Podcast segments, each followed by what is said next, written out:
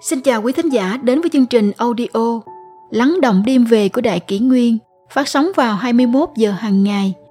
Đại Kỷ Nguyên hy vọng quý thính giả có những phút giây chiêm nghiệm sâu lắng sau mỗi ngày làm việc bận rộn. Hôm nay, chúng tôi xin gửi đến các bạn thính giả câu chuyện Hai chữ đáng sợ nhất trên đời đã từng gây họa cho biết bao nhiêu người – người nay không như người xưa. Cùng với kinh tế phát triển, con người càng ngày càng chú trọng hưởng thụ vật chất, mê đắm mỹ sắc, coi trọng tiền tài. Đời sống tinh thần vì thế mà càng ngày suy đồi. Người người hãy mở miệng là nói đến lợi ích. Chuyện gì cũng không ngoài hai chữ tiền tài. Những thứ vốn đơn thuần như tình thân, tình bạn tình yêu, thì nay đều gây dựng trên cơ sở lợi ích. Giao kết giữa người với người cũng bị hạn cuộc trong mối quan hệ bạc tiền. Nhà tư tưởng vương dương minh cho rằng, con người tâm vốn thiện, lương tri tự nhiên tồn tại. Nhưng sao động bởi dục vọng tư tâm che lấp, nên lợi hại tấn công, phẫn nộ, kích động loại người ham dục vật chất thì không việc gì là không làm. Vương dương minh cho rằng, con người vì tư, cá nhân và dục, ham dục nên suy bại xa đọa. Người người công kích nhau, phong thái tốt đẹp của xã hội cũng vì thế mà xói mòn. Chuẩn mực đạo đức càng ngày càng sa sút, lòng người không còn được như xưa có một họa sĩ nổi tiếng muốn vẽ hai bức tranh về phật và ma quỷ. Nhưng ông mãi vẫn không tìm được người mẫu phù hợp.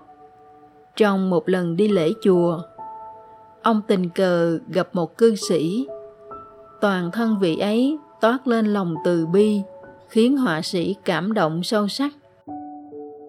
Bực danh họa tìm đến cư sĩ, hứa sẽ trả thù lao hậu hĩnh để cư sĩ làm người mẫu cho mình. Sau khi hoàn thành, tác phẩm của ông được mọi người ca ngợi.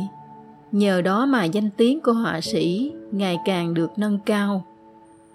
Một thời gian sau, họa sĩ lại chuẩn bị vẽ bức tranh ma quỷ. Nhưng cũng như lần trước, ông mãi vẫn chưa tìm được người thích hợp. Cuối cùng, ông quyết định vào nhà giam một chuyến để tìm cơ hội. Lần này, ông vô cùng vui mừng. Cuối cùng cũng tìm được một người giống ma quỷ rồi. Người như vậy quả thực là hiếm thấy, khó tìm.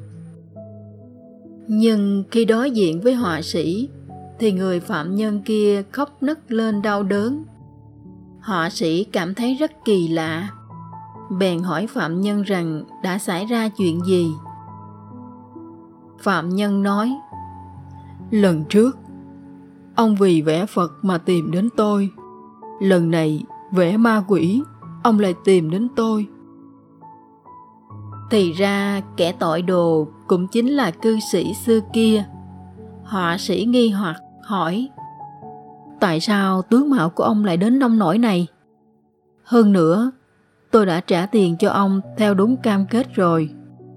Sau đó tôi cũng không làm gì phương hại đến ông cả. Người cư sĩ nói, từ khi có trong tay món tiền lớn đó, cả ngày tôi rượu chè gái gú, tìm thú chơi hưởng lạc, phóng túng sắc dục. Đến lúc tiêu hết tiền, mà tôi lại quá quen với cuộc sống thác loạn như thế này rồi.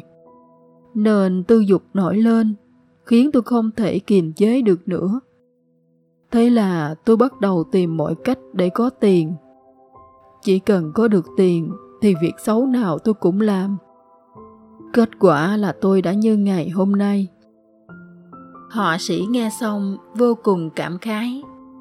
Ông cảm thán thốt lên rằng, con người một khi đã đắm chìm trong tư dục thì thay đổi nhanh chóng như thế này đây. Thế mới thấy trên đời có hai chữ đáng sợ nhất là tư tư tâm, vị tư và dục, ham dục dục vọng. Khi lý tính bị tư dục che lấp, thì con người sẽ đối diện với quả ác cuồn cuộn bất tận. Vậy chúng ta nên đối phó với tư dục như thế nào? Về vấn đề này, vương dương minh đã đưa ra đối sách chúng ta dụng công, chỉ mong cầu ngày một giảm bớt đi, không mong cầu ngày một tăng thêm. Giảm một phần ham dục là đắc được một phần thiên lý, thật nhanh chóng, phóng khoáng và dễ dàng làm sao. Câu nói của vương dương minh đã nhắc nhở chúng ta rằng, cần phải khắc chế bản thân. Người có thể khắc chế bản thân thì mới thành nhân mới thành công. Biết đủ thường vui. Trong cuộc sống vật chất sung túc này, cần phải tận dụng từng giờ, từng phút để khắc chế tư dục và những dục vọng không cần thiết. Như thế, chúng ta mới có thể trở nên sáng suốt, thoải mái, không lo được, lo mất.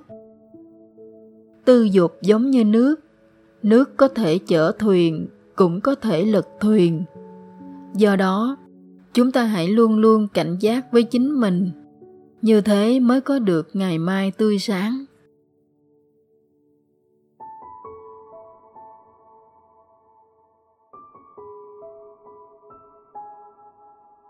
Tiếp theo chúng tôi xin gửi tới quý thính giả câu chuyện.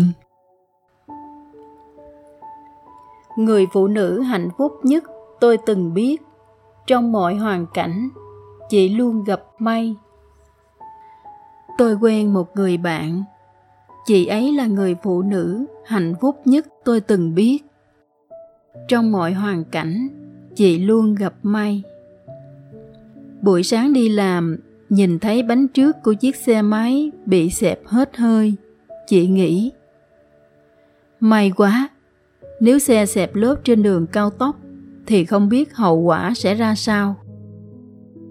Vì phải dắt xe đi thay xăm nên chị đến công ty trễ 15 phút. Phó phòng nói rằng, giám đốc cho gọi chị. Yêu cầu chị đến ngay phòng làm việc của ông.